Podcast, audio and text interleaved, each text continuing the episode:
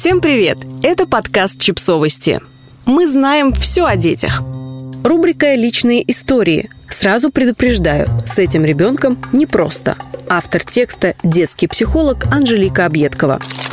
История, которую я хочу вам рассказать, произошла в 2017 году. Я тогда работала в детском саду. Меня перевели из яселек в группу детей 6-7 лет, подготовишки. Старшие воспитатели объяснили это так.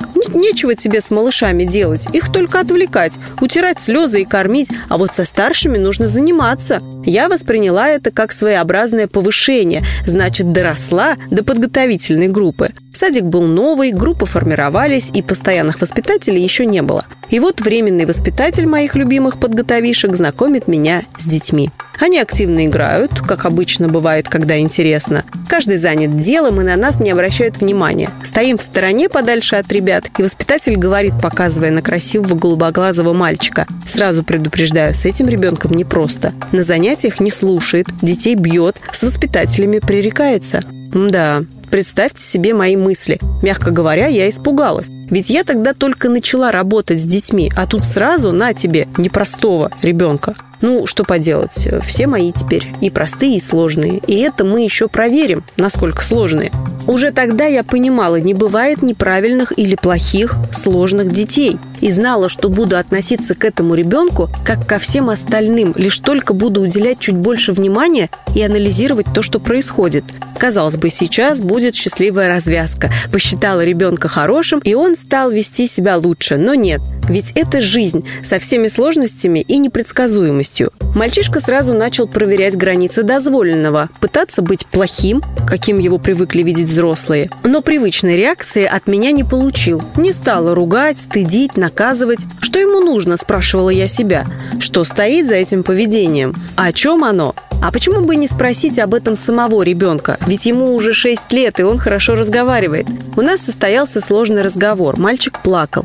Это были слезы обиды, которая копилась давно. В конце разговора я сказала, ты знаешь, я не считаю тебя плохим и не буду считать. И наказывать не собираюсь. Давай дружить. И это был момент прорыва. После разговора его словно подменили. Мальчик был активный, со своей точкой зрения, смелый, но он не был плохим или сложным, много помогал и даже защищал меня в каких-то моментах, когда ему казалось, что меня обижают. И вот, казалось бы, простой разговор, но нет, тут больше подходит слово «непростой». Только уже не про мальчика, а про разговор. Он был сложный и деликатный. Каждое слово мне приходилось подбирать с большой осторожностью. Понимаю, что в работе или в жизни вам наверняка тоже приходилось сталкиваться с непониманием со стороны ребенка, с демонстративным или даже агрессивным поведением. Поэтому напишу примерную схему, которая поможет вам выстроить диалог с ребенком в подобной ситуации.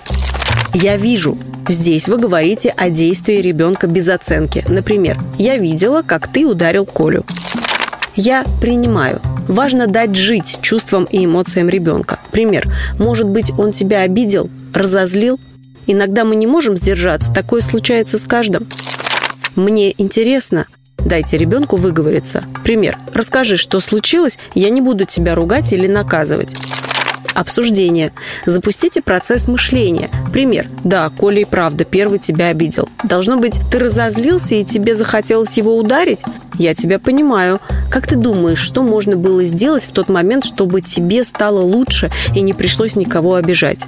К мальчику из истории у меня сохранились теплые чувства. В душе я берегу добрые воспоминания о нем и выводы, которые сделала из этой ситуации. А как бы вы поступили на моем месте? Опытные коллеги мне тогда советовали давать в качестве наказания ребенку наклейки «тучки», сажать на стульчик и сообщать родителям о проступках.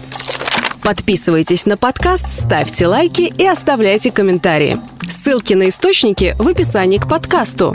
До встречи!